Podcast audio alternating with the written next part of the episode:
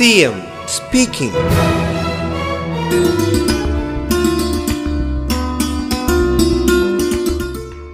അപ്പോൾ അധ്യാപകരാകെ അവർ പ്രൈമറി ആയാലും സെക്കൻഡറി ആയാലും ഉന്നത വിദ്യാഭ്യാസമായാലും എല്ലാവരും ഈ ഘട്ടത്തിൽ വാക്സിനേഷൻ പൂർത്തിയാക്കുക എന്ന് പ്രത്യേകമായി ശ്രദ്ധിക്കണം.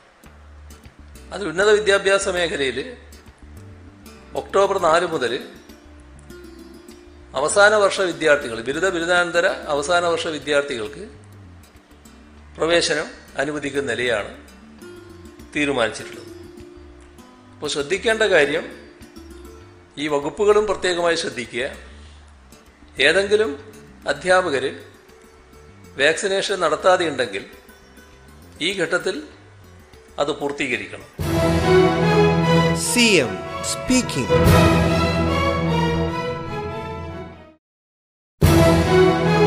CM speaking.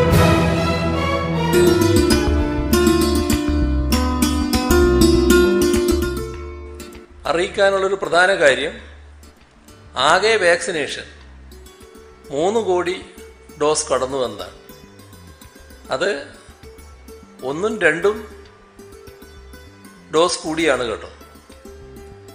അപ്പോൾ ഒന്നും രണ്ടും ഡോസ് ഉൾപ്പെടെ സംസ്ഥാനത്തെ വാക്സിനേഷൻ ആകെ മൂന്ന് കോടി ഡോസ് കടന്നു. അപ്പോൾ നമ്മുടെ വാക്സിനേഷൻ ദേശീയ ശരാശരിയേക്കാളും വളരെ കൂടുതലാണ്. വാക്സിൻ തീരുന്ന മുറക്ക് വാക്സിൻ ലഭ്യമാക്കുന്ന നിലപാടാണ് കേന്ദ്ര ഗവൺമെന്റ് സ്വീകരിച്ചു വരുന്നത്. കോവിഷീൽഡ് കോവാക്സിൻ എന്നിവയുടെ രണ്ടാമത്തെ ഡോസ് കാലതാമസം കൂടാതെ എല്ലാവരും എടുക്കേണ്ടതാണ്. രണ്ട് വാക്സിനുകളും മികച്ച ഫലം തരുന്നവയാണ്. CM speaking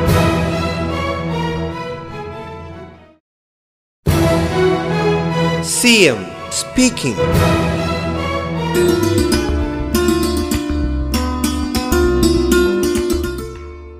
രോഗബാധ ഉണ്ടാകുന്ന വ്യക്തികളിൽ ഉചിതമായ പരിചരണവും പിന്തുണയും നൽകുന്നതുകൊണ്ട് രോഗത്തിലേക്കുള്ള മാറ്റം ആശങ്കാജനകമായ അളവിൽ വർദ്ധിക്കുന്നില്ല എന്നാണ്.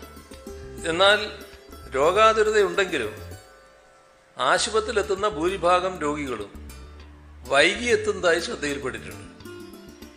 കോവിഡ് അണുബാധ സ്ഥിരീകരിച്ച എല്ലാ ആളുകളെയും പ്രത്യേകിച്ച് അനുബന്ധ രോഗങ്ങളുള്ളവർ കൃത്യസമയത്ത് ആദ്യ ദിവസം തന്നെ ആശുപത്രിയിൽ പ്രവേശിപ്പിക്കേണ്ടതാണ്.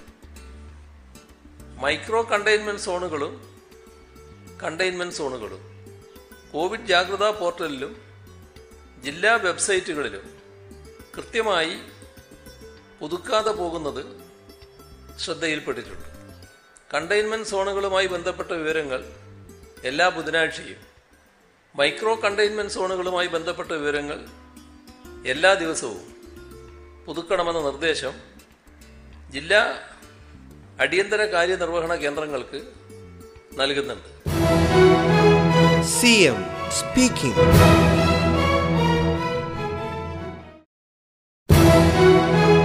CM speaking.